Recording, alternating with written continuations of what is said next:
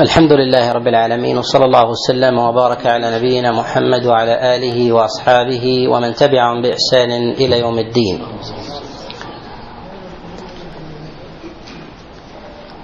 أما بعد فإن الله سبحانه وتعالى قد أنزل كتابه العظيم وسنته على رسول الله صلى الله عليه وسلم وحفظهما وحفظ على هذه الأمة دينها وهذا من أعظم النعم على هذه الأمة كما لا يخفى.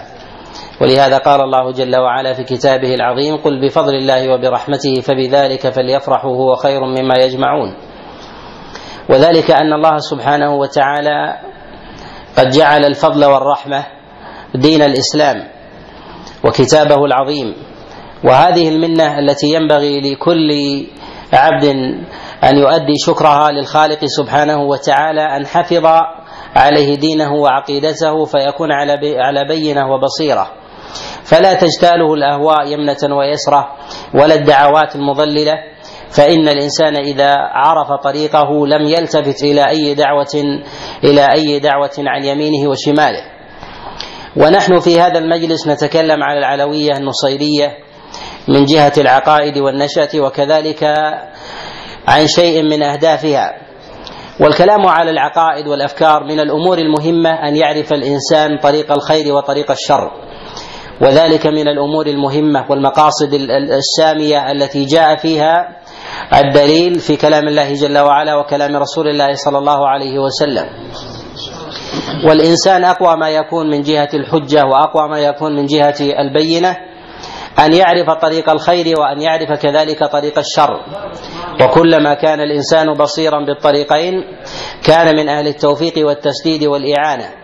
وإذا جهل الإنسان أحد الطريقين فإنه يقل عنده الثقة بسلوكه لهذا الطريق. فربما تردد أو ضعف إيمانه عند شيء من الفتن يلتبس فيها الحق بالباطل.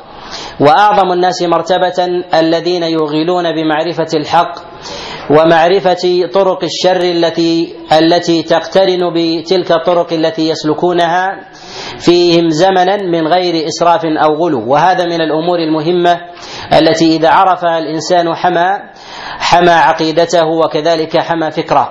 فإن الإنسان إذا أراد أن يسلك طريقا ممتدا من مكة إلى المدينة وكان على معرفة بهذا الطريق ومعرفة أيضا بالطرق التي عن يمينه وعن شماله فإنه لا يمكن لأحد أن يعكر صفه إن ضلله فقال له إن ثمة طريق عن يمين وشمال هو أهدى.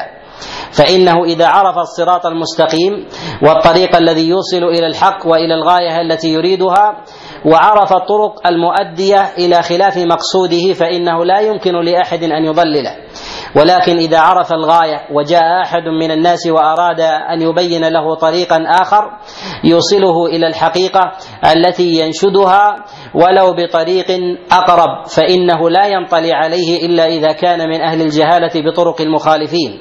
ولهذا كان بعض أصحاب رسول الله صلى الله عليه وسلم من أهل العناية بهذا الباب كما جاء عن حذيفة عليه رضوان الله تعالى كما في الصحيحين وغيرهما أنه قال كان أصحاب رسول الله صلى الله عليه وسلم يسألونه عن الخير وكنت أسأله عن الشر مخافة أن يدركني. إن معرفة الإنسان بطريق الخير وطرق الشر يعطيه ثباتا فإنه لا يمكن لأحد أن يأتيه بشيء قد غاب عنه فإذا عرف ذلك الطريق ذلك الطريق الذي يسلكه والطريق المخالف أيضا له إن دعي إليه كان على بينة وبصيرة أكثر ممن ممن يدعوه إليه. ونحن في هذا الزمن قد كثرت الدعوات المناوئة للإسلام والمناهضة له تدعو تدعو إلى مخالفة دين الله سبحانه وتعالى. وتدعو إلى شيء مما يوافق الحق تارة ويخالفه تارة أخرى فنحن أحوج ما نكون إلى بيان تلك الحقائق بالنسبة لطريق الحق وبالنسبة للطرق المخالفة على شتى أنواع المخالفة بحسب الاقتران بحسب الزمن وبحسب الساعة التي يعيشها الناس.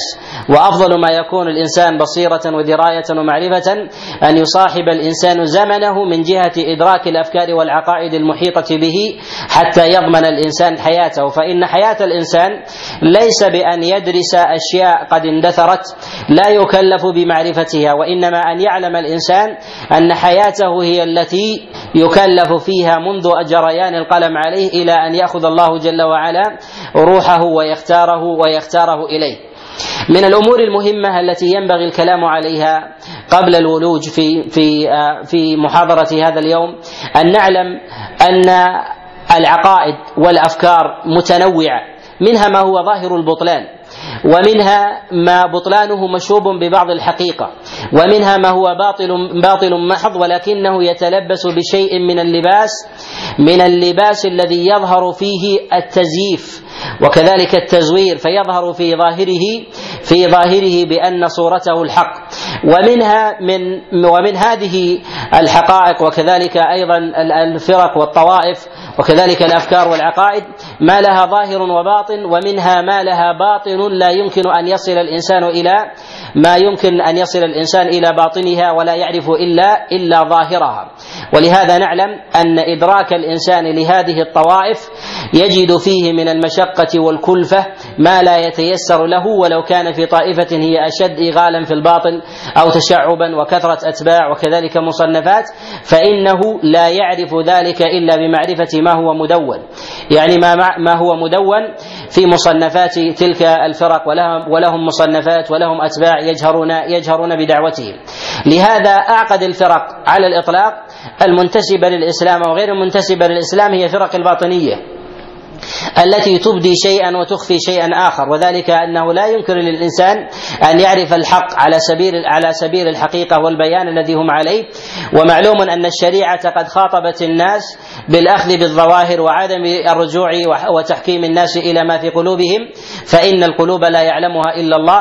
ولهذا قال رسول الله صلى الله عليه وسلم كما جاء في الصحيح إن الله لا ينظر إلى صور إن الله لا ينظر إلى صوركم ولا إلى أجسامكم ولكن ينظر إلى إلى القلوبكم التي في الصدور. والمراد بهذا أن هذه النظرة نظرة خاصة بالرب سبحانه وتعالى لا تتعلق بأمر البشر.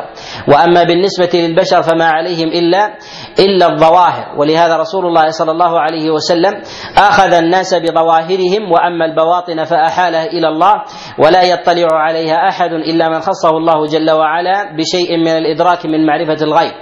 ولهذا جاء في الصحيحين وغيرهما أن رسول الله صلى الله عليه وسلم مر من عنده رجل فقال ما تقولون في هذا؟ فقال هذا يوشك أن إذا غاب أن يسأل عنه وإذا خطب أن يزوج وإذا سأل أن يعطى فلما جاء رجل آخر فسأل عنه رسول الله صلى الله عليه وسلم الناس فقال عليه فقال عليه الصلاة والسلام ما تقولون في هذا؟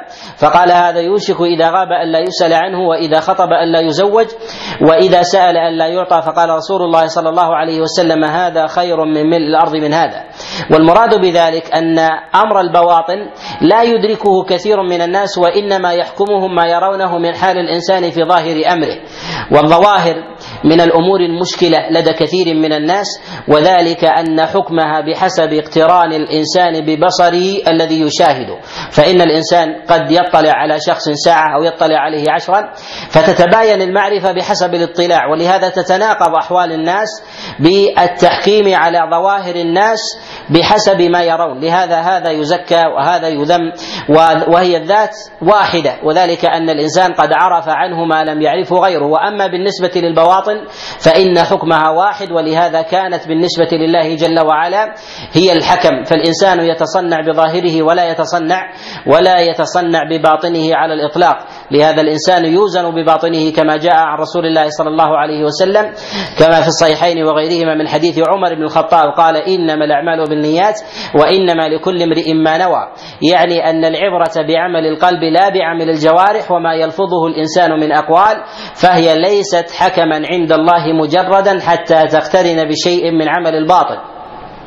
وأعمال الباطن من الأمور التي التي يكثر الكلام حولها عند أهل السنة والجماعة وكذلك عند كثير من الطوائف المنتسبة للإسلام وعند غيرهم وهي من الأمور التي يتشعب فيها الناس والكتاب حتى يصل في ذلك إلى درجة الوسوسة في الحديث عن خواطر القلب وكذلك أيضا طرائق الهوى فيه والنفس والعقل والتلازم بينهما. وهذا مما لا يمكن للإنسان أن يحيط به لهذا عليه أن يرجع الإنسان في ذلك إلى نصوص الشريعة كتابا وسنة. ولهذا تحير أهل الكتاب بمعرفة الروح فجاءوا إلى رسول الله صلى الله عليه وسلم فأرادوا أن يسألوا عن هذا الشيء الكامن الغائب في جوف الإنسان فسألوه عن الروح فقال الله جل وعلا قل إن الروح إن الروح من أمر ربي وما أوتيتم من العلم إلا قليلا. وهذا الأمر فيه إشارة إلى أن الإنسان ينبغي أن يكل الباطن إلى الله لا يكله إلى أحد إلى أحد من خلقه. لهذا ينبغي أن نعلم أن الطوائف المنتسبة للإسلام حكم العلماء عليها هي هو حكم على ظاهرها لا حكم على باطنها. لهذا تتباين نظرات الناس وكذلك الحكم في أفعالهم بحسب ما يظهر ما يظهر منها. وأشد هذه الطوائف الباطنية التي التي يحكم أو تحكم حالها إلى إلى ظاهرها. وباطنها مجهول عند كثير من الناس أو عند أو عند أكثرهم. هي الطائفة هي الطائفة النصيرية العلوية. ويقترن بذلك جملة من الطوائف الباطنية المنتسبه المنتسبه إلى طوائف الرفض وهي أنواع أنواع كثر. وهذا مما يطول الخوض فيه في طوائف الباطن. ولكن كان من المهم أن نخوض فيه لأن الباطن هو ضد النشر وضد بيان الحق. وهذا الأمر إذا كان الإنسان يكتم عقيدته ويكتم فكره الذي الذي انطوى عليه ويصدر عنه قولا وفعلا صعب على الإنسان أن أن يصل إليه لأن الإنسان حكمه في ذلك كما تقدم هو عمل الجوارح وكذلك قول قول اللسان. وأما البواطن فأمرها إلى الله إلى الله سبحانه وتعالى. إن الإنسان إذا كان لا يدعو إلى عقيدته ولا يعمل بها موافقا لباطنه لم يكن من جهة الأصل على معرفة لغيره ولم يكن أيضا على هدى ونور. إن دين الإسلام من جهة الأصل دين ظاهر ولهذا سماه رسول الله صلى الله عليه وسلم محجة بيضاء. وبين النبي صلى الله عليه وسلم أن الأمة على خير ما بلغ العلماء الدين. وإذا كتموا الدين فإن الدين حينئذ سيضمحل. والعلماء وكذلك الأمة إذا لم يكن فيها متصدرون يبينون الحق فإن الحق حينئذ سيضمحل وينزوي حتى يبقى يبقى في الكتمان حتى يتلاشى من أفعال الناس وربما وربما من أقوالهم. لهذا جاءت الشريعة بحماية الإسلام ظاهرا وباطنا وأمرت بإظهاره وأن كتمانه نوع من النفاق فهي تقابل مسألة الباطنية أن الشريعة جاءت بإظهار العمل وذلك لأمور متعددة. منها أن الإيمان لا يمكن أن ينغرس في قلب الإنسان إلا باقتران الباطن مع الظاهر وذلك أقوى. فإنه إذا انفصل الباطن عن الظاهر بقي القلب بعيدا عن العمل الذي يؤكده ويذكره بإيمانه شيئا فشيئا حتى لا ينصرف عنها بعمل من الدنيا أو شيء من العوارض التي تطرأ عليه من وساوس الشيطان أو أعمال الدنيا وملهياتها. فإنه إذا كان كذلك قوي إيمانه وإذا كتم الحق الذي الذي يعلمه وانفصل ظاهره عن باطنه فإن ذلك يضمحل وربما كان من أجهل الناس. لهذا جاءت الشريعة بمحاربه بمحاربة أمر الباطن المجرد وأمرت بالعلانية. العلانية الباطن على وجه الحقيقة وأن الانفصال في ذلك هو علامة نفاق. ولشدة محاربة الإسلام لذلك جعلت خصوم الإسلام على نوعين. كفار مرده وجعلت المنافقين دونهم ولهذا المنافقون في الدرك الأسفل في الدرك الأسفل من النار. وبهذا نعلم أن الشريعة قد جاءت مخالفة للتيارات الباطنية بالعلانية. وهذا من جهة تقوية الإيمان. الأمر الآخر أن الإنسان إذا لم يجهر بما في عقيدته بباطنه فإن هذا علامه علامة ضعف. ولهذا نعلم أن العقائد والأفكار لا يمكن أن تصح لدى الإنسان إلا باقترانها بغيرها. فإن الإنسان لا يعرف طوله إلا إذا اقترن بغيره من الناس فيعرف هذا قصير وهذا طويل. كذلك لا يعرف الإنسان من جهة جماله وحسنه وبياضه إلا باقترانه بغيره. وهذا أمر معلوم. وهذا أمر قدري جعله الله جل وعلا كذلك في الأمور المحسوسة. فإن الأشياء إذا اقترنت ببعضها تمايزت عن غيرها حسنا وكمالا ونضارة وغير ذلك. لهذا دعا الإسلام إلى إلى إظهار كل ما فيه من عقيدة ومن عقيدة وأفكار وأعمال أن تظهر على جوارح على جوارح الإنسان. لهذا كان الإيمان قول وعمل واعتقاد وكله من إيمان من إيمان الإنسان لا بد أن يقترن معه. فإذا تجرد إيمانه من هذه الثلاث لم يكن من أهل لم يكن من أهل الإيمان باتفاق باتفاق أهل السنة والجماعة. وهذا أمر وهذا أمر معلوم. كذلك فإن إظهار العقائد التي يعمل بها التي يعتقدها الإنسان أظهرها من جهة عمله وكذلك من جهة من جهة قوله فيه إشارة إلى أنه من أراد أن يقارن الحق الذي نحن عليه فليأتي فليقارن. فإن هذا فيه إشارة ومراجعة للإنسان الذي يرى ذلك الأمر فإنه إذا رأى أن غيره أحسن منه مدعاة إلى قبول إلى قبول الحق. وهذا أمر كما أنه في العقائد والأفكار كذلك أيضا في الماديات. فإن الماديات لا تفهم من جهة جوهرها إلا بضربها ببعض وهذا أمر معلوم. فالإنسان إذا أراد أن أن يختبر جرمين من جهة الأقوى سواء كان من الحجارة أو الزجاجة ونحو ذلك ضربهما ببعضهما فامتاز الأقوى وثبت وانكسر الأضعف وهذا أمر معلوم. إذا فالمخالطة والنقد وضرب الأفكار وإظهارها وإظهار اقترانها ببعض فإن هذا مدعاة لمعرفة الحق الحق من الصواب. وكذلك أيضا فإن العقائد إذا لم تظهر على الجوارح لم تنتشر والعقائد الباطنية تبقى في الزوايا وتضمحل شيئا فشيئا. إن لم تتلاشى فتبقى فتبقى عقائد فردية يفعلها الناس في الظلام. لهذا كان دين الإسلام يدعو إلى تبليغ الحق للناس ودعوتهم ايا كانوا سواء كانوا من دائرة الإسلام من دائرة الإسلام الذين يتبعونه من أهل الحق والمعرفة الذين خرجوا عن الإسلام بشيء من المفسقات من المعاصي ونحو ذلك أو كانوا من الكفار على شتى درجاتهم سواء كانوا من أهل الشرائع السماوية المبدلة كاليهود والنصارى أو كانوا من الملاحدة وغير ذلك من الوثنيين وغيرهم أو من الصابئة والمجوس وغير ذلك أن الإسلام ينبغي أن يصل إليهم. ولهذا خاطب الله جل وعلا نبيه عليه الصلاة والسلام بإخراج ما لديه وعدم حبسه ولو كان آية. لهذا يقول الله جل وعلا في كتابه العظيم يا أيها الرسول بلغ ما أنزل إليك من ربك وإن لم تفعل فما بلغت رسالته والله يعصمك يعصمك من الناس. يقول عبد الله بن عباس كما روى ابن جرير الطبري في كتابه التفسير من حديث علي بن أبي طلحة أن عبد الله بن, بن عباس قال في قول الله جل وعلا يا أيها الرسول بلغ ما أنزل إليك. قال بلغ ما أنزل إليك من ربك ولو كتمت آية فما بلغت رسالته. وهذا يظهر أيضا في قول رسول الله صلى الله عليه وسلم في الحديث المتفق عليه عن جماعة من الصحابة. قال عليه الصلاة والسلام بلغوا عني ولو آية. وحدثوا عن بني إسرائيل ولا حرج. يعني أنه ينبغي للإنسان أن يبلغ الحق الذي لديه إلى من إلى من طلبه أو لم يطلبه. لهذا قال الله جل وعلا مخاطبا رسول الله صلى الله عليه وسلم وإن أحد من المشركين استجارك فأجره حتى يسمع كلام الله ثم أبلغه مأمنة. لهذا يجب على الإنسان أن يبلغ الحق لمن طلبه أيا كان. لهذا رسول الله صلى الله عليه وسلم كان يعقد المجالس للعلم والتذكير وكان أئمة الإسلام من الصحابة يدعون إلى ذلك لبيان الحق أنه لا يوجد لدينا عقيدة عقيدة خافية في هذا الأمر. ولهذا رسول الله صلى الله عليه وسلم أمر بالبلاغ وكان في ذلك أتباعه.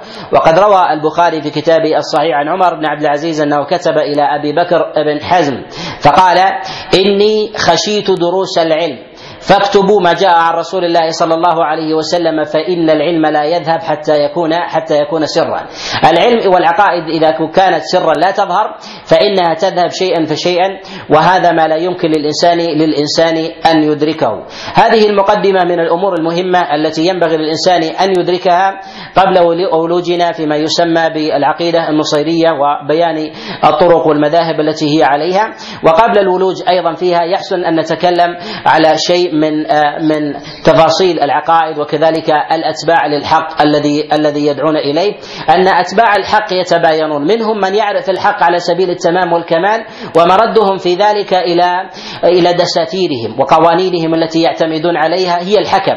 وأما تفسيرات الناس وأهواء الناس فإنهم يتباينون في هذا الأمر. فضلا عن ذلك الفسقه والذين يخالفون أمر الله جل وعلا. فإذا جيء أتيت إلى الإسلام تجد أن ثمة أناس يخالفون أمر الله سبحانه وتعالى في كثير من أوامره كتابا كتابا وسنة، هم ينتسبون إلى الإسلام من جهة المخالفة في الظاهر من من موافقة أهل البدع، موافقة أهل الفسق، ربما مشابهة اليهود والنصارى ونحو ذلك، هذا لا يخرجهم في كل الأحوال من من إطار الإسلام، فهم يسمون من أهل الإسلام وهذا ما يشكل عند كثير من المخالفين الذين الذين يخرجون عن دائرة الإسلام الكبرى في تفسير كثير من تصرفات أتباع تلك المذاهب، في أي هذه الأفعال تنتسب للإسلام فيقع لديهم إشكال. ولهذا يجد المحققون في تفسير العقائد والأفكار والمذاهب آه، اشكالا كبيرا في إفهام العامة أو أو الناس البعيدين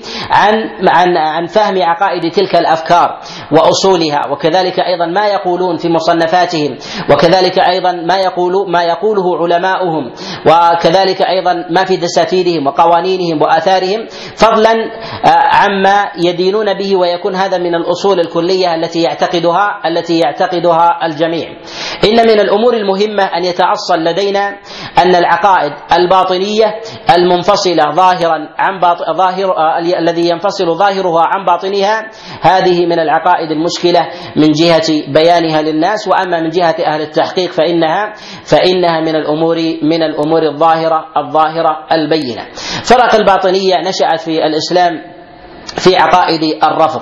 وظهرت في الأئمة الاثني عشرية الذين جعلوا جعلوا الإمامة الإمامة في الأئمة الاثني عشر وهم من نسل علي بن أبي طالب من فاطمة عليها عليها رضوان الله تعالى. ويحسن أن نتكلم على نشأة هذه الفرق الباطنية وكذلك أصل وولادة النصيرية بابتدائها. رسول الله صلى الله عليه وسلم قد زوج ابنته علي بن أبي طالب عليه رضوان الله تعالى وأنجبت له أبناء وهم الحسن الحسن والحسين. والحسن والحسين هما سيد شباب أهل الجنة.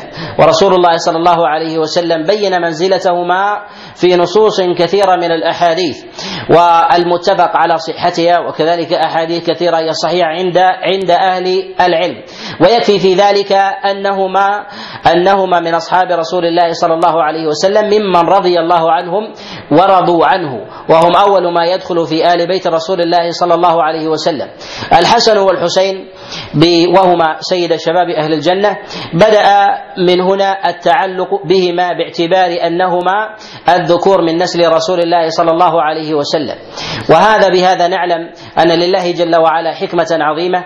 أن لم يجعل لرسوله عليه الصلاة والسلام نسلا ذكرا مباشرا. فإذا كان هذا التعلق بالذكور من نسل ابنته عليه الصلاة والسلام ومعلوم عند عند العرب أن ابنة الرجل أبناؤها أبناؤها لا يعتبرون لا يعتبرون منه مباشرة من جهة من جهة الإرث بخلاف الولاء والقربى ونحو ونحو ذلك. ولهذا يقول الشاعر العربي يقول الشاعر العربي بنونا بنو أبنائنا وبنات وبناتنا بنوهن أبناء الرجال الأباعد. يعني أن أبناءنا هم أبناء أبنائنا من أصلابنا. وأما بالنسبة لبناتنا فإن أبناءهن هم أبناء الرجال الأباعد. ولكن لما اقترن ذلك من نسل فاطمه عليه عليه رضوان الله تعالى بعلي بن أبي طالب وهو ابن عم رسول الله صلى الله عليه وسلم تعلق به أهل أهل الأهواء.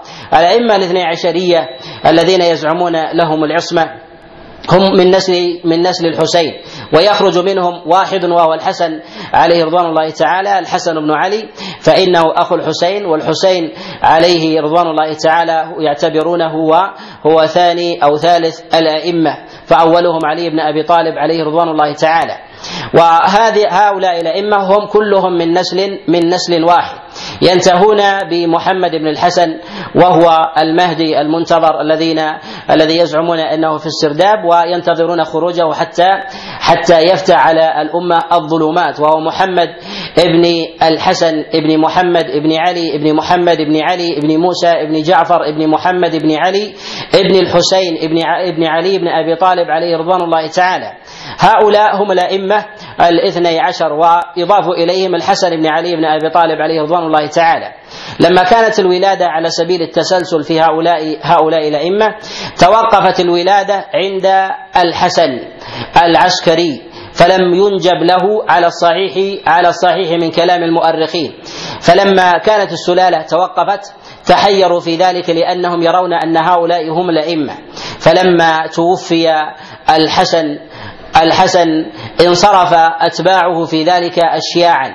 وقالوا إنه بانه بموتهم مات الشيعة ومات أتباع آل البيت ولم يبقى ولي يبلغهم الوحي فكانوا يتعلقون يتعلقون بهم ويرون أنهم معصومون أشد من عصمة رسول الله صلى الله عليه وسلم.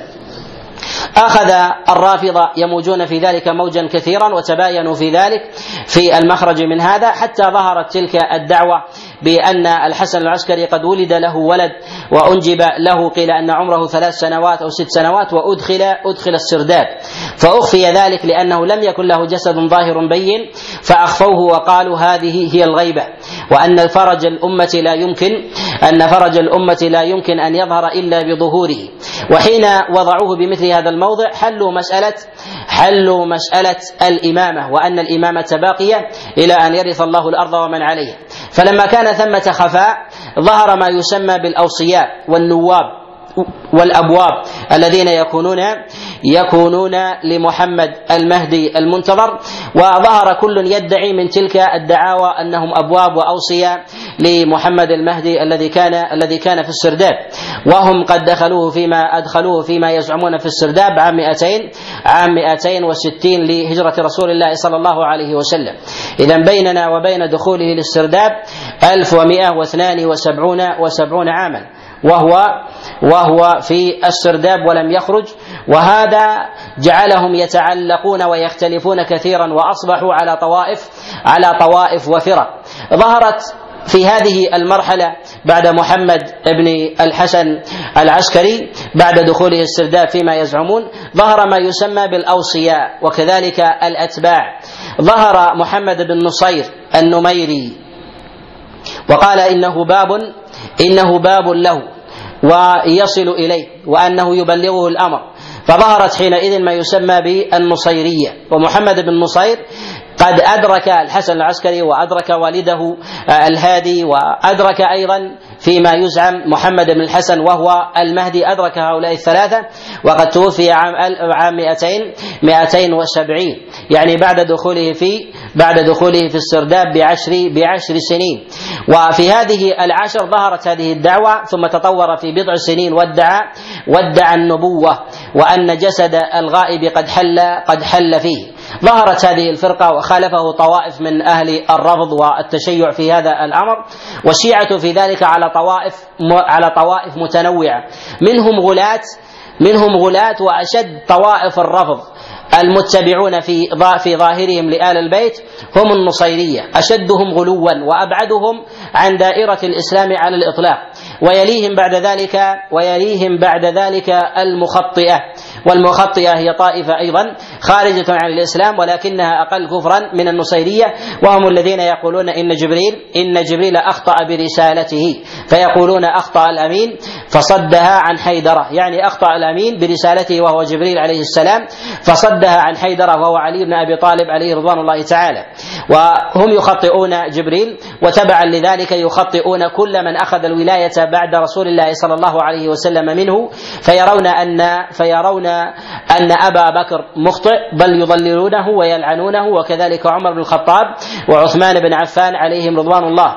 وذلك أنهم قد اغتصبوا الخلافة فإنهم إذا رأوا أن مقام النبوة هو أولى به من غيره من محمد صلى الله عليه وسلم فينبغي أن يرجع الحق إليه بموت محمد صلى الله عليه وسلم. فلما لم يرجع كل من نازعه فإنه منازع للحق ذاك. وعلى هذا يرون أن الحق قد انصرف من من أول وهلة ابتداء.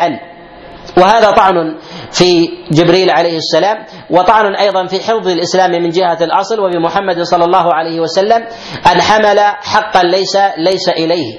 وهذا وهذا أمر زور فرسول الله صلى الله عليه وسلم قد بين في مسألة المرأة التي تقول إن لي إن لي ضرة وإني أريد أن أتشبع من زوجي بما لم يعطني فقال النبي صلى الله عليه وسلم المتشبع بما لم يعطى كلابس ثوبي زور. وهذا إذا كان رسول الله صلى الله عليه وسلم قاله في حال امرأة تتشبع في حق زوجها عند ضرتها تريد إثارتها فكيف التشبع بالوحي؟ لعن الله من وصف رسول الله صلى الله عليه وسلم بذلك. ويرون أن الحق وأن الضلال قد تفاصلا من تلك اللحظة ويرون أنهم أتباع علي بن أبي طالب عليه رضوان الله تعالى. وقيل أن النصيرية لم يسمون بهذا الاسم تبعا لمحمد بن نصير بن نصير وثمة قول ضعيف أنهم أنهم يتبعون لنصير وهو مولى علي بن أبي طالب عليه رضوان الله تعالى. قالوا وذلك أنه ادعى الربوبية لعلي بن أبي طالب فعلي بن أبي طالب لما علم بزعمه ذلك دعاه واستتابه فلما لم يتب قتل أراد قتله. فلما قتله وحرقه بالنار قال علمت أنك رب ولا يعذب بالنار إلا رب النار ولم يرجع عن قوله. وهذا غاية في التمسك بي وهذا غاية في التمسك بامر بأمر وعقيدة الباطل ظاهرا ظاهرا وباطنا وبدأ التعلق بحق علي بن أبي طالب بعد موته وإن كابروا في ذلك وكان في زمن علي بن أبي طالب إجلال للخلفاء الراشدين ممن سبق ومن أصحاب رسول الله صلى الله عليه وسلم إلا أنهم وصفوا خضوع علي بن أبي طالب مما ظهر منهم من إجلال لأصحاب رسول الله أن ذلك نوع من من أنواع التقيه فاظهروا من فعل علي بن أبي طالب الحق عقيدة التقيه ونشأت من تلك من تلك اللحظة. وأخذوا بالأتباع وظهر في ذلك طوائف منهم الرافضة. والرافضة وهي الطائفة الثالثة أيضا الذين رفضوا الذين رفضوا مجلس زيد بن علي بن الحسين حينما سألوه عن أبي بكر وعمر فقال فترضى عنهما فترضى عنهما عليه رضوان الله تعالى. فرفضوا مجلسه فقال عليه رضوان الله رفضتموني رفضتموني فسموا رافضة. ولهذا نعلم أن طوائف الرافضة من جهة شدة بعدهم عن الحق أن أعظمهم النصيرية وهي التي نتكلم عليها في هذا المجلس. الثانية هي المخطئة والثالثة هم الرافضة. ثم يتباينون في ذلك من جهة تعلقهم ومنهم من يحمل من بعض هذه الطوائف شيئا من الباطل ومنهم من من يتجرد من بعض الباطل ويتمسك بشيء من ذلك بحسب بحسب ما يرون. لما كان هذا الأمر يتعلق برجل خفي والناس يتعلقون به كل يظهر أنه وصي فظهر أوصياء كثر في هذا. أولهم محمد بن نصير ثم جاء بعد ذلك أناس كثر وآخرهم بل من متاخريهم الخميني. قال أنه وصي محمد بن الحسن. محمد بن الحسن المهدي المنتظر وأنه يبلغهم بذلك وأنه يلتقي به وأنه يلتقي بهم مرارا. وهذا من الأمور التي تحمل جملة من المتناقضات. وهي سبب تشتتهم في ذلك وكذلك سبب عدم وجود كلمة لهم سواء لو أظهروا. وذلك أن ظاهر الحق إذا ظهر للناس يختلف بعض الناس في تفسيره. لهذا جعل الله جل وعلا الحق في أهل الإسلام الحق في أهل الإسلام يختلفون فيه ولو بشيء يسير في ظاهر الأمر. لهذا كان اختلاف الأمة كان اختلاف الأمة رحمة. وهذا في بعض فروع الإسلام. وأما في العقائد فليس برحمة ولهذا جاء عن أبي يزيد البسطامي قال اختلاف الأمة رحمة إلا في تجريد التوحيد. يعني أنهم إذا خالفوا في أمر التوحيد فإنهم خالفوا أمر الرحمة. وأما إذا كان في أمر الفروع فإن الخلاف رحمة. والمراد بالرحمة أن العقائد إذا ظهرت للناس العقائد إذا ظهرت للناس فإن بعض الفروع يختلفون فيها بحسب اجتهادهم ويكون هذا الاختلاف من أمور من أمور الرحمة. والرافضة حينما أسروا عقيدتهم وهي باطلة فإن الباطل إذا ظهر سيتقسم عليه الناس. ولهذا لا يمكن أن يكون ثمة زمن يجتمع فيه الرافضة على كلمة على كلمة سواء لأنهم قد أضمروا باطلا باطلا فلا يمكن أن يجتمعوا على ذلك الباطل على الباطل لاختلاف لاختلاف الناس عليه من باب أولى كما تقدمت الاشاره الإشارة إليه. لما كان هذا الأمر يتعلق بعقيدة باطنية صعب على الرافضة وصعب عموما وصعب أيضا على النصيرية إدراك أحكام الدين. وذلك أنهم يرون ألا وسيط بين بين العباد وبين ربهم إلا من كان بابا بابا بينهم وبين ذلك المهدي المنتظر فعلقوا سائر شرائع الإسلام بذلك. ولهذا تجدهم كثيرا تجدهم كثيرا يقررون عدم عمل شرائع الإسلام فلا يرون الصلاة ولا يرون الزكاة والصيام ولا يرون الحج ولا يرون الجهاد ولا يرون كثيرا من احكام من أحكام الدين. وذلك أنه لا يقيمها إلا إلا المهدي المنتظر وهذا عند عند النصيرية على خلاف مع على خلاف مع الطوائف من المخطئة وكذلك وكذلك الرافضة الذين يؤمنون بشيء من أركان من أركان الإسلام. أما بالنسبة للنصيرية فإنهم يقرون في مصنفاتهم أنه لا يوجد شيء من أحكام الإسلام من أركانه ينبغي العمل العمل به. فيجعلون الصلاة المذكورة في القرآن وما جاء في السنة يفسرونها على جملة من التفسيرات الباطلة التي ينبغي للإنسان أن يعمل ألا يعمل بها. فيفسرون فروع الإسلام بجملة من التفسيرات يأتي الكلام عليها بعد الكلام على عقيدتهم و و وكذلك إيمانهم بالله بالله سبحانه سبحانه وتعالى. إن إيمان إيمان النصيرية بالله جل وعلا هذا من الأمور المشكلة عند كثير عند كثير من العامة وإدراك تلك تلك الطائفة على الحقيقة الباطنة. مع إضمارهم لذلك الباطن وقلة مصنفاتهم وكتبهم التي التي يروجونها بين الناس. صعب على كثير من الناس فهم تلك العقائد التي يعتقدونها في حق الله جل وعلا. إلا أن من صنف وكتب في العقائد يجمعون وكذلك يجمع يجمع أئمة النصيرية على أن علي بن أبي طالب عليه رضوان الله أنه إله يعبد من دون الله وأنه يتصرف في الكون ويعتقدون فيه كما يعتقد النصارى في عيسى ابن مريم عليه عليه الصلاة والسلام. ويرون أن وجود علي بن أبي طالب في الأرض كوجود عيسى كوجود عيسى في الأرض. وان وأن علي بن أبي طالب حينما قتل في الأرض أنه كان متجسدا بجسد كما تجسد جبريل عليه السلام بصور من البشر حينما جاء إلى رسول الله صلى الله عليه وسلم. وأنه حينما قتل عليه رضوان الله تعالى قتل ذلك الجسد والروح باقية ارتفع. فيرون أن ذلك الجسد هو الناسوت وأن الروح الذي هي فيه هي اللاهوت. وأن الذي قد قتل علي بن أبي طالب عليه رضوان الله هو عبد الرحمن بن ملجم رجل مقدس معظم. وذلك أنهم يرون أنه قد خلص اللاهوت من الناسوت. يعني أنه قد خلص الإله من ذلك الجسد الذي اضطره بالبقاء في الأرض. ولهذا يعظمون من قتل علي بن أبي طالب وهذا أمر وهذا أمر في غايه في غاية القبح لا يمكن أن يؤمن أن يؤمن به بشر من جهة التشبيه هو مشابه لعقيده لعقيدة النصارى في عيسى في عيسى عليه الصلاة والسلام من جهة قتله وكذلك تلبسه بصورة بشر وكذلك أيضا في صلبه عليه الصلاة والسلام. وكذلك أيضا في عقيدتهم في رسول الله صلى الله عليه وسلم يرون أن النبي صلى الله عليه وسلم جسد لعلي بن أبي طالب عليه رضوان الله تعالى. وأن هذا الجسد أن هذا الجسد له تشريع وأن ذلك التشريع يكون في سلمان الفارسي عليه رضوان الله تعالى. فكانوا حينئذ من جهة من جهة عقيدتهم يقولون بعقيدة تثليثية باطنة تشابه ما عليه ما عليه النصارى. من جهة هذه العقيدة التثليثية في علي بن أبي طالب وأنه هو الإله وأن الجسد علي وأن الجسد رسول الله صلى الله عليه وسلم وأن المشرع وحامل التشريع هو سلمان الفارسي هو مشابه لعقيدة لعقيدة النصارى. ثمة إشكال عند كثير من العامة أو كثير من المثقفين والمطلعين على بعض ظواهر العقائد أنهم لا يربطون كثيرا بين أصول العقائد واللوازم التي يجري عليها أصحاب تلك العقائد. فحينما يتكلم العلماء على عقائد على عقائد فرقة من الفرق فإن المؤصلين للعقائد يحملونها على تأصيل عقيدة الإسلام من جهة الإيمان واللوازم. لهذا تجد بعض العلماء من أهل التحقيق من أئمة الإسلام حينما يتكلمون عن النصيرية يقولون إن النصيرية لا يؤمنون بوجود بوجود رب ولا يؤمنون بوجود إله. يريدون بذلك أنهم لا يؤمنون بإله الإسلام كما يقولون عن النصارى أنهم لا يؤمنون بربنا. كذلك أيضا حينما يقول المحققون من أهل العلم يقولون إن النصيرية لا يؤمنون باليوم الآخر.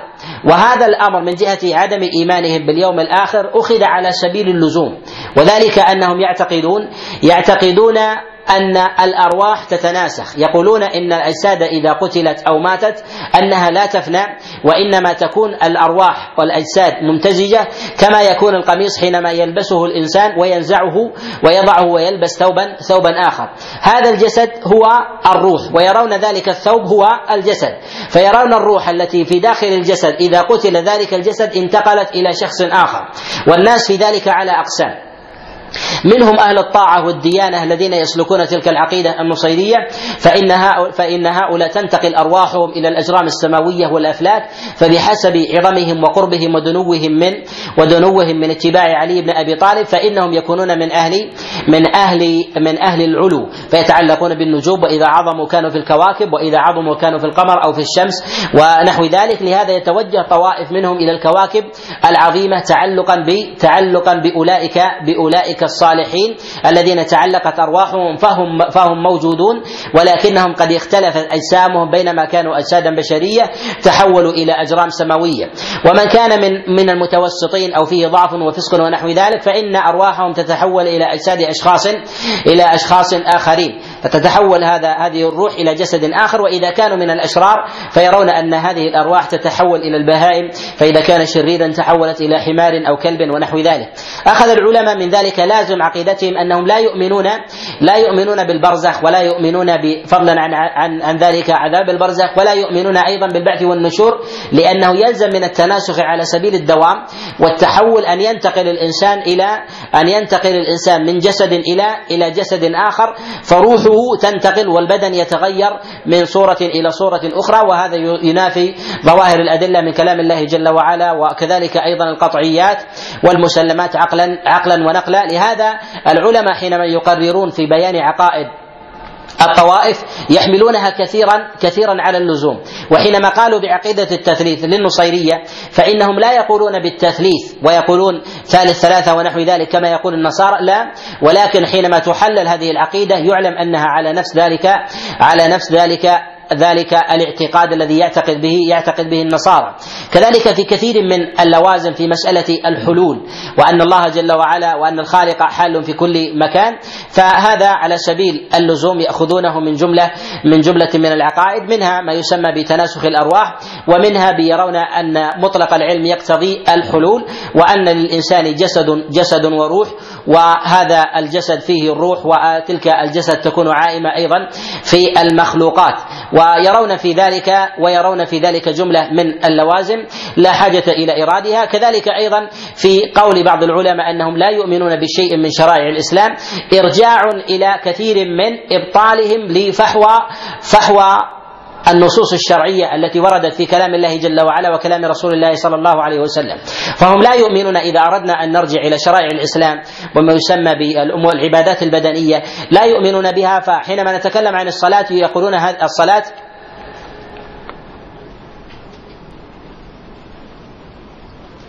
كم الساعة؟ الساعة 10 11 نعم تونا ما بعد خلاص. طيب طيب. بالنسبة للصلاة عند عندهم يحملونها على أنها أسماء ورموز. وهذه الأسماء والرموز هي رسول الله صلى الله عليه وسلم محمد وعلي بن أبي طالب وفاطمة والحسن والحسين وأن ذكرهم هو أداء هو أداء لهذه الصلاة وأن الإنسان إذا أراد أن يؤدي هذه الصلاة الصلوات الخمس عليه أن يذكر أسماء أسماء هؤلاء. كذلك أيضا بالنسبة للزكاة يرون أنها ذكر سلمان الفارسي عليه رضوان الله تعالى. كذلك أيضا بالنسبة للجهاد فإنهم لا يرون الجهاد ويرون الجهاد المذكور في كلام الله وكلام رسول الله صلى الله عليه وسلم أنه هو لعن أبو بكر ولعن أبي بكر وعمر ويرون أن الجهاد له له شقان. الشق الأول هو لعن ابي بكر وعمر والشق الثاني يرون أنه إفشاء السر وإفشاء العقيدة التي هم عليها. وأن المخالفين لذلك أنهم يجب أن يقاتلوا وان وان أن يبادوا وأن لا يرحموا. ولهذا ولهذا كان رجل على العقيدة النصيرية في في في أواسط القرن الثالث عشر الهجري ويسمى بسليمان سليمان الأفندي الأنطاكي. وكان وكان من تركيا وكان على عقيدة النصيرية فلما كان على عقيدتهم وبدأ معهم وأخذ سنة يعطونه على سبيل التدرج واختلط ببعض المستشرقين وتأثر بعقيدتهم. وكان محور انحرافه في ذلك أنه لما علم وتطور في تلك العقيدة وعلم أنهم لا يحرمون نكاح المحارم لا نكاح الأخوات ولا الامهات فضلا عن العمات والخالات فيرون جواز جواز نكاح ذلك بل يرون ما يسمى باللزوم أو الواجب. أو الحق الواجب أو الحق اللازم أن الإنسان إذا نزل عنده أحد من أهل مذهبه وبات عنده وجب عليه أن يخرج زوجته له أن تبيت ليلة وهذا من كرم من كرم الضيافة ويسمونها حقا واجبا. وهذا له لوازم أخرى وذلك أنهم لا يرون المرأة لها روح وأن الروح مجرد في في آه، نفس الرجل ويرون أن المرأة لها نفس وجسد وليس لها روح وأن الرجل لديه روح ونفس وجسد وأن وأنه بالنسبة للمرأة فلديها نفس نفس وجسد وهو النمو. وهذا يرون أن المرأة تختلف عن الرجل. وبالنسبة لهذا وكان هو الفيصل بالنسبة لمروقه من تلك العقيدة فلما نزل عند أحدهم يقول لما كان في منتصف الليل آه، قال وجدت أن امرأة قد فتحت الباب ثم انسلت معي في فراشي فسألتها فقالت ألم تعلم أن هذا هو الحق الواجب؟ فبدأ يفكر بتلك الحقيقة فتنصر وترك النصيرية التي هو عليها وسمى وألف كتابا في ذلك يسمى الباكورة السليمانية وذلك السليماني نسبة إليه في في فضح وكشف أسرار النصيرية وانتقل إلى بيروت ولم يتركوه حتى قتلوه وأحرقوه في في اللاذقية ودعوه حينما دعوه وأمنوه أنه لا بد أن يرجع أن يرجع وله الأمان في ذلك وقتل لأنه كشف هذا السر لأنهم يرون أن الجهاد هو في من كشف اسرار أسرار ذلك. ولهذا نجد أنه حتى من جهة الفكر السياسي والعقدي لدى لدى الفئة النصيريه أو العلوية لديهم لديهم تأصيل لهذا الأمر أن كشف السر خيانة عظمى يلزم منها الإبادة. وهذا نشأ حتى عند النصيريه تسلل إليهم في تعاملهم مع الفكر البعثي أو الفكر السياسي. لهذا نجد أنه حتى لديهم من جهة التعامل العسكري في الخيانة وكشف السر أن الإبادة أنه من اشرس الناس في هذا الأمر. وهذا من بقايا تلك العقيدة وذلك الفكر. ولهذا نريد أن نتكلم على مسألة تعامل العلماء معهم من جهة إبطال إبطال تلك الأعمال. لديهم أصل هو الذي تسبب في الإشكال عند كثير من الناس وخاصة من عامة الناس من عامة المسلمين في سائر أقطار العالم الإسلامي كذلك أيضا من المسلمين في الشام. أنهم حينما يخالطونهم يجدون أنهم يصلون معهم. لديهم أصل من أصولهم وهو يشترك معهم في سائر الشيعة وهو ما يسمى بالتقية وأن هذا ركن من من أركان عقائدهم. ويرون أن التقية لباس. وأن من لم يلبس ذلك اللباس فهو عريان ككاشف العورة وهو مرتكب لذلك الإثم. قالوا واللباس يتزين به الإنسان يتزين به عند كل صاحب عقيدة. ولكنهم يستثنوا يستثني أئمتهم من ذلك عقيدة واحدة وهو البراءة من عبودية علي بن أبي طالب. فإذا تبرأ أحدهم من عبودية علي بن أبي طالب فإن لا تقية في هذه في هذه الجزئية وما عدا ذلك فإنه يجب عليه أن يصلي معهم ولكن لا يذكر أذكارهم وكذلك يختلط معهم فيما فيما يقولون وإن أقر بشيء فإنه يقر به وهذا على سبيل الوجوب. ولم ومن لم يقر به فإنه قد كشف عورته. وثمة تلازم بين قضية الجهاد لديهم وبين قضية التقية فهي فهما ضدان من جهة اكتمال اكتمال باطنية تلك تلك العقيدة. ولهذا العلماء رحمهم الله يتكلمون على تلك المصنفات التي يصنفونها يصنفها أئمتهم. العقيدة النصيرية أو الفكر النصيري من جهة انتشاره في الناس هو من أضعف المذاهب انتشارا سواء في الشيعة أو سواء في الطوائف كلها وذلك لشدة انحرافه عن الفطرة السوية كذلك لشدة انحرافه أيضا. حتى عند عند طوائف الرافضة فإن الطوائف من الرافضة من المتقدمين والمتأخرين إلا طوائف قلة من المعاصرين أو بعض المتأخرين يقولون بإسلامهم بل إن الطوائف من الشيعة والرافضة يقولون بكفرهم وقد صنف في ذلك طوائف من المتقدمين بإخراجهم من الملة حتى في زمن حتى في زمن محمد بن نصير النميري صنف أناس من الرافضة بكفره مع كونهم يقولون بألوهية علي بن أبي طالب. صنف في ذلك صنف في ذلك سعد بن عبد الله القمي رسالة في ذلك وبين كفره ومنهجه في ذلك وبين أيضا عقيدته الوثنية جماعة كأبي الحسن الأشعري في كتابه مقالات الإسلاميين. وصنف في ذلك أيضا طوائف كعبد الحسين بن مهدي العسكري رسالة في ذلك باسم النصيريين النصيريون العلويون. وصنف في ذلك أيضا طوائف في هذا بينوا عقيدتهم بل إن النصارى الذين قد تمرسوا بمعرفة فكرهم وكذلك عقيدتهم يعلمون أنهم لا يجرون على عقيدة على عقيدة الإسلام. لما كان من من قرابة نصف القرن أو يزيد شيئا يسيرا كان الناس يتوجهون إلى إلى عدم الخفاء وظهر ما يسمى بالإعلام وظهر إظهار المكنون ونحو ذلك. بدأ الانكماش الباطني لهذه لهذه العقيدة وبدأت تتصور وتتشكل بصورة أخرى. فانطلع على كثير من الناس حتى من يخالط يخالط النصيرية في بلاد الشام عن إدراك حقيقتهم. ولهذا يمتزجون معهم من جهة الزواج ويمتزجون معهم من جهة من جهة الموالاة وأنهم في دائرة الإسلام ونحو ذلك.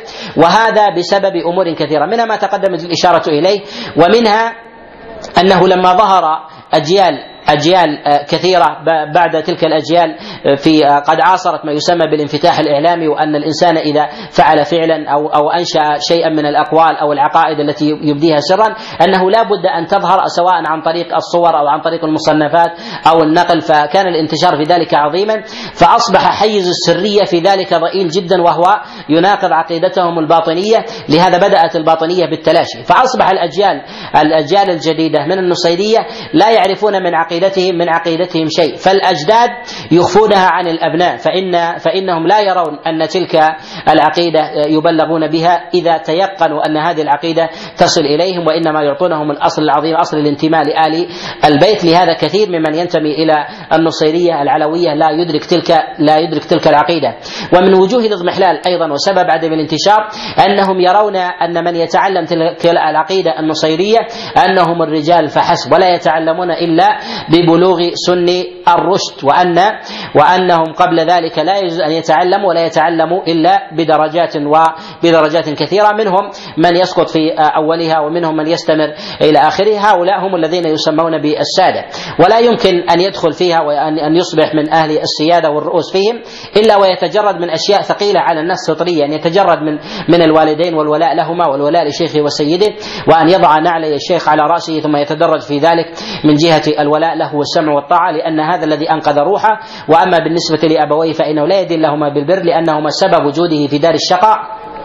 كذلك أيضا يرون ان يرون أن الوالدين ليس لهما حق باعتبار أنه ولد منهما وهما قد امتعا أنفسهما. وأما بالنسبة لي بالنسبة للسيد والمعلم فانه فإنه قد علمه وتعب معه حتى أبلغه ذلك السر العظيم عن محمد المهدي المنتظر. ولهذا اضمحل هذا الأمر وأصبح متلاشي عند كثير من الطوائف الذين ينتسبون للعلوية وأصبح كثير من مسلمين كثير من المسلمين من أهل الشام وغيرهم ربما يتزاوجون معهم ويخالطونهم ولا يرون من أفعالهم شيء يستنكر وهذا يرجع إلى تلك إلى تلك الأسباب.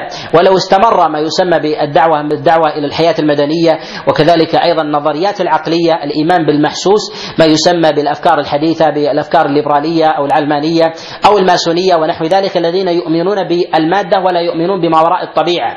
فإن هذا إذا انتشر ويدعمه الإعلام الإعلام العالمي الآن الإعلام الغربي ومن يواليه من الإعلام العربي فإن هذا فإن هذا يضرب في باطن في باطن تلك العقيدة فأصبحت تضمحل. اذا فأصبحت تخشى قطبين. القطب الأول القطب الحضاري الغربي الذي يدعو إلى الطبيعة ولا يؤمن بما وراء الطبيعة. القطب أيضا الإسلامي الذي يؤمن بالباطن والظاهر وأنه يصارع ظاهرا وباطنا ويدلل على الحجج في ذلك من الكتاب والسنة وأيضا من حجج العقل. فأصبح ذلك منزويا وأصبح كثير من الناس ينتمون إليه ينتمون اليه ينتمون إليه ولاء. ومن الأمور المهمة أن المدارك العقلية كذلك الفطرة تجعل الإنسان صاحب العقيدة الباطنة التي يعمل بها يكون من من من أصحاب التوازن ومن أصحاب التوازن. بخلاف الإنسان الذي يكون لديه عقيدة باطنة لا يستطيع العمل بها يصبح قلقا ومتوجسا وأيضا إذا كان صاحب سلطة يكون من أهل الانتقام والبطش. وذلك أنه لا يمكن أن يخرج مكنونه بعمل الجوارح ولا بقول اللسان فيصبح لديه شيء من العقيدة المشحونة يظهرها في كثير من المخالفين. لهذا تجد عند هذه الطائفة من الانتقام من المخالفين ما لا يمكن أن يخطر على بال على بال البشر ولهذا التوازن في فطرة الإنسان أن يعمل أن يعمل الإنسان بعقيدته التي يعتقدها على حد سواء. ولهذا جاءت الشريعة أن يعمل الإنسان بما علم وما علم هو باطنه أن يعمل الإنسان بباطنه. لماذا؟ لغرس أمور كثيرة منها الطمأنينة في النفس وقطع ما يسمى بالترقب وأن الإسلام يدعو إخراج المكنون أيا كان لكل كل أحد وذلك أن الإنسان لا يستحي من عقيدته بل يبينها وأنه إذا أضمر شيئا وقع في شيء من النفاق ولهذا حذر الإسلام من كثير من الأمور المناوئة لهذا الأمر والمحاربه له وما يسمى بالنفاق وكذلك الكذب وأباح الإسلام شيئا يسيرا من هذا الأمر ما يسمى بالمعاريض وأباحها في في نطاقات ضيقة ونحو ذلك لشدة العقيدة بالتوازن بين بين الباطن بين الباطن والظاهر. ولهذا نجد عند أرباب هذه العقيدة محاولة محاولة محاولة الانتقام من الخصوم ونحو ذلك وذلك لاعتبارات متعددة أنهم يرون أنهم هم سبب الكتمان أن الذين يخالفونهم هم سبب الكتمان وعدم الإظهار وأن هؤلاء ينبغي أن يبادوا حتى يخرج المكنون على الجوارح. وكذلك أيضا يرون أن هؤلاء الذين يخالفونهم هم العائق في خروج في خروج المهدي المنتظر فينبغي أن يبادوا وأن أولياء وأوصياء المهدي المنتظر ينبغي أن يظهروا حتى يمهدوا الطريق له فيخرج إلى إلى النور وينشر العدل العدل في الناس. وهذا من المتناقضات. فإنهم يرون أن المهدي المنتظر وكذلك الأئمة العشرية يرون أن أن مقام الربوبية قد حل فيهم ويرون كذلك أنهم يعلمون يعلمون الغيب. وأما عدم خروجهم فيعللونه وعدم خروجه فيعللونه يقولون أنه يخشى أن يقتل في حال قوة الأعداء. فإذا كان يعلم الغيب فهو يعلم أنه متى متى يموت. فإذا كان يعلم متى يموت فإنه يعلم متى متى يتوقع والمواضع التي التي يتوقع فيها مواضع الخطورة فإذا ما المانع حينئذ من من خروجه. كذلك أيضا فإن فإن المخلوق لا يمكن أن يذب أن يذب عن خالقه. وهذا فيه فيه اعتبارات كثيرة من جهة التناقض من لوازم كثير كثير من العقائد. ولكن بالنسبة للنظام الاجتماعي في حياة كثير من أرباب هذه الطائفة النصيرية العلوية ما يحتاج إلى وقفات كثيرة ولكن نشير إليها على سبيل على سبيل الإشارة. منها ما يتعلق بالحياة الاجتماعية والسياسية لهذه لهذه الطائفة. الطائفة كانت كانت من أصل نشأتها. لم تنشأ في بلدان لم تنشأ في بلدان الشام وإنما نشأت في بلاد في بلاد فارس. فالذي أنشأها ابتداء فارسي من جهة الأصل هو محمد بن نصير النميري وكذلك أتباعه الذين خلفوه في ذلك محمد بن جندب وكذلك عبد الله بن محمد وكذلك أيضا أتباعه في ذلك كعلي بن الحسين وغيرهم من أتباعهم وانتشرت وهذه في القرن الرابع بدأت بدخولها في الشام وذلك انها نشأت أول ما نشأت في حلب ثم كانت في ثم كانت في في العراق في بغداد ثم اندثرت في بغداد وانتقلت من حلب إلى اللاذقية وانتشرت في ذلك وأصبح أولئك الطوائف يتوارثون تلك العقيدة توارثا وأصبحت سرية وهذا يشير نشير إلى ما تقدم في قول في قول عمر بن عبد العزيز قال إن العلم لا يذهب حتى يكون حتى يكون سرا ولهذا رسول الله صلى الله عليه وسلم يقول كما في الصحيح كما في حديث عبد الله بن عمر قال النبي عليه الصلاة والسلام إن الله لا يقبض العلم انتزاعا يقبضه بقبض العلماء ولكن يقبض العلم بأن الله لا يقبض العلم انتزاعا. إن الله لا يقبض العلم انتزاعا ينتزعه من صدور العلماء ولكن يقبض العلم بقبض العلماء حتى إذا لم يبق عالما اتخذ الناس رؤوسا جهالا فسئلوا فأفتوا بغير علم فضلوا وأضلوا وهذا فيه إشارة أن العالم إذا لم يبرز فوجوده كعدمه كذلك العلماء وفقهاؤهم إذا لم يبرزوا للناس للعامة فإن العلم قد اندثر. ولهذا النبي صلى الله عليه وسلم قال حتى إذا لم يبق عالما اتخذ الناس رؤوسا. فلا بد من وجود رأس سواء كان بالحق والباطل أو الباطل حتى ينشر تلك العقيدة سواء كانت صحيحة أو باطلة للناس. لهذا العقيدة التي ليس فيها ظاهر وفيها باطن فقط فإنها لا تظهر. لهذا نجد عقائد وثنية موغلة في الوثنية تعبد تعبد غير الله جل وعلا الحجارة أو تعبد أو تعبد بعض الحيوانات التي يستقبحها الإنسان كعبودية الفأر أو يعبدون مثلا البقر أو نحو ذلك. تنتشر ودعوتها ويدخل فيها كثير لأنها ظاهرة وموغله في البطلان. أما السرية ولو كان فيها شيء من الحقيقة فإنها تضمحل وتكون بعيدة عن عن الأتباع وهذا ما يظهر في كثير من الطوائف الطوائف الباطنية ومنها ومنها النصيرية. النصيرية لم يكن لها رأس على مر العصور وإنما تنضوي تحت أي فرقة تأتي في محاربة الإسلام. ولهذا انضووا تحت بعض الطوائف كالتتار ونحو ذلك. وكذلك أيضا لا يأتي مستعمر إلى بلدان الشام إلا ويكونون له له أعينا ولا أيضا يأتي مستعمر لبلدان المسلمين إلا إلا ويقاتلون ويقاتلون معه. ولما جاء المستعمر إلى بلدان الشام وهم الفرنسيون واستعمروا الشام نظروا إلى الشريحة والشريحة الواسعة الموجودة في المسلمين في بلاد الشام فنظروا في الطوائف في ذلك فإنهم لا يريدون أن يحكموا الأكثرية في ذلك فإن الأكثرية تؤمن بالجهاد تؤمن بالجهاد وهم أهل السنة. فلما نظروا إلى هذه الطائفة وهي الطائفة النصيرية وتأملوا في عقيدتها ونظروا في تأليهم لعلي فدرسوا تلك العقيدة دراسة مهمة جدا ولهذا هم أول من أطلق على النصيرية العلوية. ولهذا النصيريون يأنفون من هذا الوصف النصيرية ويحبون العلوية وهم من, وهم من سماهم بذلك آه، الفرنسيون سموهم بهذا الاسم. وهذا الاسم العلويون لا يعرف على الإطلاق على مر التاريخ قبل قبل الفرنسيين. وإنما يوجد هكذا على سبيل آه، على سبيل التلفظ ونحو ذلك. قل نحن من آل البيت من آل علي ونحو ذلك. أما علويون أن يكون مصطلحا على فرقة فإن هذا لا يوجد إلا بعد الفرنسيين. وهذا يعني أن المستعمر قد درس تلك الفرقة دراسة جيدة ويعرف ويعرف مقام علي بن أبي طالب ويعرف أيضا مقام الجهاد والمقاومة في هذه في هذه الطائفة. فرأى أن الطائفة مسالمة ولا تفسر الجهاد ابدا على الإطلاق ويفسرونه بقتال المخالفين وهم الأكثرية. فأروا ان فرأوا أنه لا بد من إشغال المسلمين ببعضهم وانتشال هذه الطائفة الأقلية وتسميتها باسم جديد آه، إبعادا عن مسألة الخلاف والتشنج والإتيان بمصطلح جديد وجعلهم في كتلات مثلا سياسية ونحو ذلك فأنشأوا كتل وسموها كتل وطنية وحزبية ونحو ذلك وجاء ما يسمى بحزب البعث وامتزجوا آه، فيه بشيء من عقائدهم ونحو ذلك. لهذا هذه الطائفة لا تمانع من أخذ أي شيء ستارا أو ترسا أو حجابا للوصول للوصول إلى للوصول إلى الغاية وهذا كما تقدم إشارة إليه هو آصل عقيده عقيدة التقيه في هذا الأمر. لهذا مكن لهم في تلك البلدان وأصبح لهم قرار سياسي في ذلك وكذلك أيضا قرار في حياة الناس الاجتماعية ولكن لا يستطيعون أن يحكموا الناس بتلك العقيدة. لماذا؟ اولا أنها من جهة الأحكام والفروع لا يوجد لديهم أحكام ولا يؤمنون بالقرآن ويرون أن القران أن القرآن مع المهدي والمصحف الموجود لا يشكل الثلث والعمل به بتر له. قالوا ربما نعمل بشيء منسوخ والناسخ والناسخ مفقود أو نعمل بشيء بشيء مطلق والمقيد والمقيد مفقود فلا يجوز العمل به حينئذ. فيبطلون هذا الثلث ويجعلون العمل بذلك لا يكون الا لا يكون إلا بخروج ذلك المصحف مع المهدي المهدي المنتظر فيعطلون سائر الشرائع. فيعملون بماذا؟ يعملون بالقوانين الوضعية ويرون أن العمل بالشريعة التي تكون لدى أهل الإسلام من أهل السنة عمل بشيء من الباطل وعمل بشيء من المخالفين الذين ينسبونه إلى الله وباطل. فيرون العمل بشيء من الأمور المادية والنظريات والقوانين الوضعية اولى من العمل بشيء مكذوب ومنسوب إلى الله فينسب الشيء إلى البشر ولو كان ولو كان باطلا اولى من أن ينسب الباطل إلى الله سبحانه وتعالى فيعمل به. لهذا يحكمون بقوانين وضعية ونظريات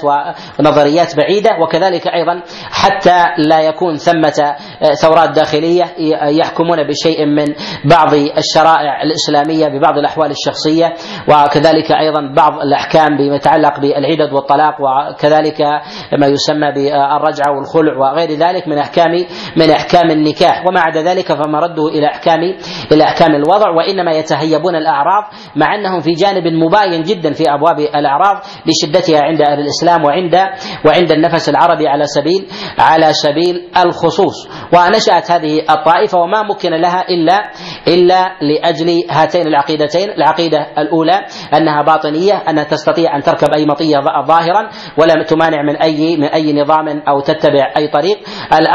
وكذلك أيضا بإبطال شريعة الجهاد فإنهم لا يرون جهادا إلا لا يرون جهادا إلا مع مهدي المنتظر. ولهذا ولهذا يرى الفرنسيون أنهم في هذه الطائفة مخيرون بين أمرين. إما أهل السنة ولو كانوا فيهم ضعف ونحو ذلك والعقيدة موجودة في قلوبهم يخشون من أن تحيا أو طائفة تؤمن برجل قد غاب في السرداب ولو كانت تؤمن بالجهاد وهذا الجهاد وهذا الجهاد لا يمكن أن يكون إلا بخروجه ومتى يخرج؟ هذا يرون أنه من الخرافات ويرون أنها طائفة خرافية فصدروها لهذا الأمر ولهذا بدأ انشغال أهل الشام وانشغال تلك البلدان بالحياة المدنية وكذلك أيضا قمع كل المخالف والمخالفين لهم من أهل السنة وغيرهم. وكذلك أيضا لم يمكنوا لانفسهم لم يمكنوا لأنفسهم ظاهرا ظاهرا في تلك البلدان من جهة العقيدة وذلك لمخالفة أصل الجهاد في ذلك فيما تقدم بأحد شقيه وهو مخالفة من أفشى السر حتى يظهر حتى يظهر المهدي المهدي المنتظر وأن من أفشاه في ذلك يجب في ذلك يجب في ذلك قتله. هذه الطائفة على مر القرون لم تكن من أهل الإسلام على الإطلاق عند سائر الطوائف حتى عند الشيعة على اختلاف أنواعهم ولهذا كفروهم كما تقدم الكلام عليه ولم يدخلهم في طائفة الرافضة والشيعة إلا إلا محمد آه، الصدر وهو جد أو والد مقتدى الصدر الحالي بوثيقة بوثيقة وقعت بينهما بين الاثني عشرية آه، الصفوية الإيرانية وبين بين النصيرية أنهم من أنهم من الاثني عشرية مع أنهم في كتبهم يكفرونهم وقد كفرهم في ذلك متقدموهم وكذلك أيضا متأخروهم. وهذه الطائفة استيعاب فروعها وأحكامها وكذلك أيضا عقائدها وكذلك أيضا السلوكيات التي يؤمنون بها. هذا من الأمور المشكلة عند كثير من الناس لأن المصنفات في المصنفات في ذلك إظهارها من الد من ألد أو من أشد نواقض إيمانهم. ومحاربة تلك الظواهر واجب عليهم بل هو اعظم أعظم الجهاد. ثم أيضا إذا ظهر شيء من ذلك أنكروه وأنه لا ينبغي أن يظهر في هذا. ويكفي في ذلك قتلهم لسليمان الأفندي الأنطاكي حينما كان فيهم وخرج منهم وتنصر وألف ذلك المصنف. أرسلوا إليه أناس من أهله وقاربه أنه ينبغي أن يرجع وله الأمان في ذلك. فلما رجع إلى اللاذقية قتلوه وأحرقوه في ساحتها. وهذا نوع من الجهاد يرونه يرون أنه من الجهاد لأنه أفشى ذلك السر. وهذا الكتاب مع أنه ما صنف أو صنف بغير العربية إلا أنه ترجم آه، في ذلك وهو موجود أيضا ومتوفر في اللغة العربية في قرابة 150 صفحة ذكر عقائدهم وما علموه في ذلك وكذلك أيضا مراحل المراحل التطور فيها وذكر عقيدتهم في في فروع الإسلام وكذلك عقيدتهم في الأداب والسلوك وكذلك أيضا عقيدتهم في أركان الإسلام والإيمان بالله سبحانه وتعالى عقيدتهم في علي بن أبي طالب ومحمد وكذلك سلمان الفارسي وعقيدتهم في الأئمة الاثني عشرية وقليل من يخرج منهم في ذلك لأنهم يطيلون أمد التعليم. يطيلون أمد التعليم والاختبار في هذا وأول ما يستعملونه هو الإهانة النفسية والخضوع للولي ويصبر في ذلك مدة ثلاثة أشهر. كذلك يكرر اسم اسم محمد وعلي وسلمان الفارسي بثلاثة رموز وهي الميم والعين والسين. يكررها خمسمائة مرة في كل يوم لمدة ثلاثة أشهر. وهذا لا يطيقه أحد. ثم بعد ذلك يبدأون بعد ذلك بإخباره بشيء من تعليم تعاليم دينهم من جهة بعض العقائد الباطنية ثم بعد ذلك يخبرونه بآخر شيء ما يسمى باستباحة الفروج بل واللوطية يستبيحونها ويرون أن هذا من التواضع تواضع للإمام. وقد ذكر بعضهم سلمان وهو سعد بن عبد الله القمي وهو من الرافضة أيضا وذكر بإسناده في كتابه في مقالات في مقالات آه، مقالات عن الشيعة وهو قد توفي في أوائل القرن الرابع. ذكر بإسناده عن محمد بن نصير أنه آه، سئل عن اللوطية فقال هذا من التواضع بالرب. بل ذكر بإسناده أنه شهد أن رجلا يواقعه في ذلك فقيل ما تفعل لما تفعل هذا؟ فقال هذا من التواضع من التواضع للإله. ويرون هذه العقيدة و واصبح كثير من الناس من الأتباع يتنكرون منهم من يتنكر لهذا الأمر ومنهم من يؤمن به ولكن لا يؤمن به أحد إلا بعد مراحل متعددة ولهذا ذكر سليمان وهو أظهر فيما أرى من من آه، آه، تكلم أو فضحهم من الداخل وهو سليمان أفندي الأنطاكي أو أو الأذني وصنف فيهم آه، رسالة تسمى الباكورة السليمانية في كشف أسرار النصيرية. صنف فيهم وتكلم عليهم من الداخل بعدما تربى معهم. معهم بعدما تربى ونشأ على شيء من تعاليمهم. وقد تنصر وبقي على نصر على نصرانيته إلى إلى أن قتل. نكتفي بهذا القدر ونعتذر عن الإطالة. والكلام في شيء من فروع هذه العقائد وكذلك التاصيل لها والكلام أيضا على المصنفات في ذلك القديمة والمتأخرة مما يطول جدا. وثمة مصنفات يحسن الرجوع إليها منها الباكورة السليمانية وكذلك أيضا تاريخ العلويين لمحمد أمين الطويل وهو منهم وذكر شيئا من تاريخهم.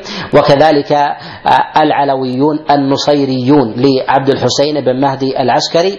وثمة مصنفات أيضا متأخرة تكلمت عن هذه الطائفة. ولا يوجد طائفة أو لا يوجد مصنف استوعب العقيدة باطنا وظاهرا فيما أعلم. وإنما هي منتشرة في كثير من المصنفات. أسأل الله جل وعلا لي ولكم التوفيق وأن يهدينا إلى صراط مستقيم. إنه ولي ذلك والقادر عليه وصلى الله وسلم وبارك على نبينا محمد.